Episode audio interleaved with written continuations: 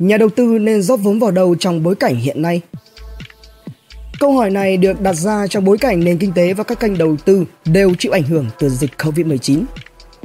Khó có được một câu trả lời chung cho tất cả, do có nhiều yếu tố cấu thành quyết định của mỗi nhà đầu tư, ví dụ như là quy mô vốn, khẩu vị rủi ro mỗi người hay đặc điểm tài khoản của mỗi kênh.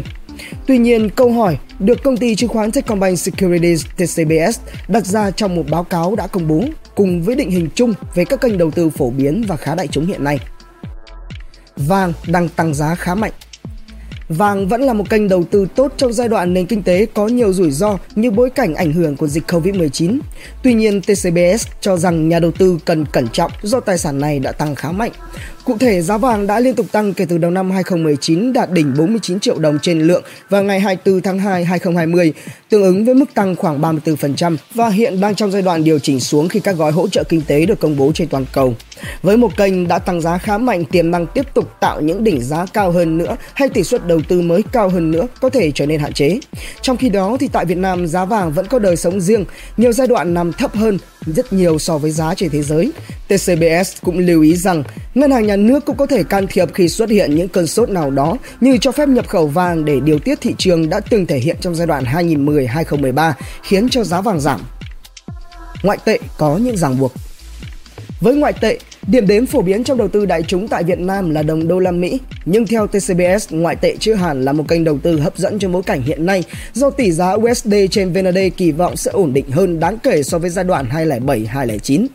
Tỷ giá đô la Mỹ trên Việt Nam đồng vẫn trong tầm kiểm soát do Việt Nam mong muốn và có nguồn lực lớn hơn nhiều để ổn định tỷ giá so với giai đoạn hai không không bảy đến hai không không chín. Trong giai đoạn hai không không bảy đến hai không không chín được so sánh bởi đây là quãng thời gian khủng hoảng tài chính toàn cầu và tỷ giá đô la Mỹ Việt Nam đồng cũng liên tục gia tăng rồi leo thang trong những năm sau đó. Còn trong bối cảnh hiện nay, ổn định vĩ mô, tỷ giá là mục tiêu hàng đầu của chính phủ và ngân hàng nhà nước. Theo T C B S, dự trữ ngoại hối của Việt Nam liên tục gia tăng, đạt mức tám mươi ba tỷ đô la Mỹ vào tháng ba năm hai nghìn không trăm hai mươi, chiếm ba mươi ba phần trăm G D P và đây là nguồn lực lớn để chủ động thực hiện mục tiêu đó. ba tháng đầu năm hai nghìn không trăm hai mươi, thặng dư thương mại của Việt Nam cũng đạt vào khoảng ba tỷ đô la Mỹ.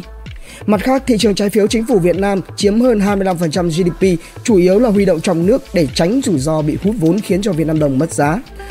Một điểm nữa mà T C B S đã đề cập đến là lãi suất tiền gửi của Việt Nam đang hấp dẫn so với nhiều nước trong khu vực, do đó vẫn thu hút các dòng vốn ngoại với mục đích là hưởng chênh lệch lãi suất.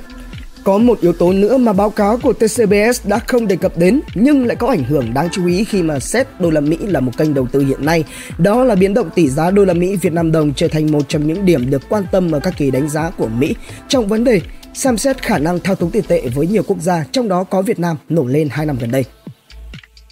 Bất động sản cần chờ đợi.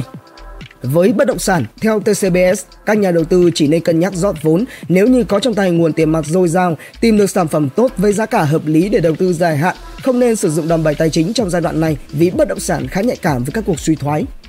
Báo cáo của công ty chứng khoán này nhận định thị trường bất động sản Việt Nam đang chững lại, cần chờ đợi đến khi khởi sắc. Khả năng bất động sản tăng giá trong ngắn hạn hai nghìn không trăm hai mươi là tương đối thấp, đặc biệt với những bất động sản đầu cơ không phục vụ nhu cầu ở thực như bất động sản nghỉ dưỡng, cho thuê, khách sạn do ảnh hưởng của dịch Covid mười chín. vê en Index từng tăng tới một trăm bốn mươi phần trăm khi phục hồi trước đây. Trong các kênh đầu tư chứng khoán ngày càng trở nên đại chúng tại Việt Nam, kênh này cũng đã trở nên phù hợp bởi linh hoạt về quy mô vốn và có tính thanh khoản cao. T C B S cho rằng thị trường cổ phiếu đã giảm mạnh, nhà đầu tư có thể xem xét giải ngân khi dịch bệnh được kiểm soát tốt. Kể từ khi dịch Covid mười chín bùng phát đến nay, vê en Index đã mất hơn ba mươi phần trăm giá trị sau ba tháng. Do dịch bệnh chưa có dấu hiệu kết thúc, T C B S khuyến nghị nhà đầu tư nên tạm thời đứng ngoài thị trường trong tình hình hiện nay. Tuy nhiên thì cổ phiếu vẫn là một kênh đầu tư có tỷ suất sinh lời hấp dẫn, tính thanh khoản cao và thường hồi phục sau khi tạo đáy. T C B S dẫn dụ ví dụ, vê en Index từng đạt mức tăng khoảng bốn mươi phần trăm chỉ trong vòng tám tháng năm hai nghìn không trăm hai mươi, khi thị trường hồi phục sau cuộc khủng hoảng tài chính toàn cầu hai nghìn không trăm lẻ tám. Đồng thời, báo cáo của T C B S nêu khuyến nghị suy thoái là cơ hội để các nhà đầu tư mua được cổ phiếu tốt với mức chiết khấu cao. Nhà đầu tư nên theo dõi sát sao và thực hiện giải ngân khi mà thị trường có dấu hiệu phục hồi rõ ràng. Gửi tiết kiệm kém hấp dẫn. Theo T C B S, Tiền gửi tiết kiệm có lãi suất ổn định nhưng không hấp dẫn so với các kênh đầu tư khác như là trái phiếu doanh nghiệp. Công ty chứng khoán này dự tính lãi suất tiết kiệm có thể tiếp tục giảm do những tháng đầu năm hai không hai không, ngân hàng đang có quá nhiều tiền mặt trong khi không thể đẩy mạnh cho vay ra nền kinh tế do ảnh hưởng của dịch Covid mười chín. Thậm chí rằng tê xê bê ét còn nêu tình huống lãi suất tiền gửi thực tế có thể bị âm như trong cuộc khủng hoảng hai không không bảy hai không không chín do lạm phát bị đẩy lên mức rất cao. Theo đó, diễn biến của lạm phát trở thành một tham chiếu khi chọn kênh gửi tiền tiết kiệm. Dù vậy thì năm hai không hai không này, yếu tố lạm phát và diễn biến thực tế đã và đang khác xa với giai đoạn phi mã trước đây. Lựa chọn mới trái phiếu doanh nghiệp.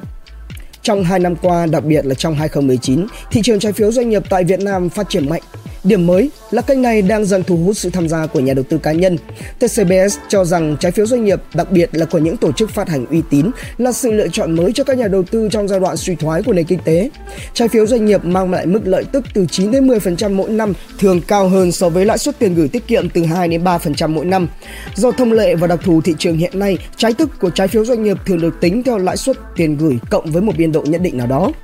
Tuy nhiên thì cũng là đặc điểm của thị trường trái phiếu doanh nghiệp Việt Nam, vẫn còn đó những hạn chế nhất định để cho kênh này trở nên đại chúng và mở rộng với các nhà đầu tư cá nhân, như là về vấn đề minh bạch thông tin, hạ mức tín nhiệm nhà phát hành, khả năng phân tích rủi ro của nhà đầu tư. Theo đó thì lựa chọn mới này cho dù là có lợi tức khá hấp dẫn nhưng tùy thuộc vào khẩu vị rủi ro của mỗi nhà đầu tư. Theo Thế Anh, BizLive, CafeF.vn, Đông Đáo ti vi tổng hợp và đưa tin.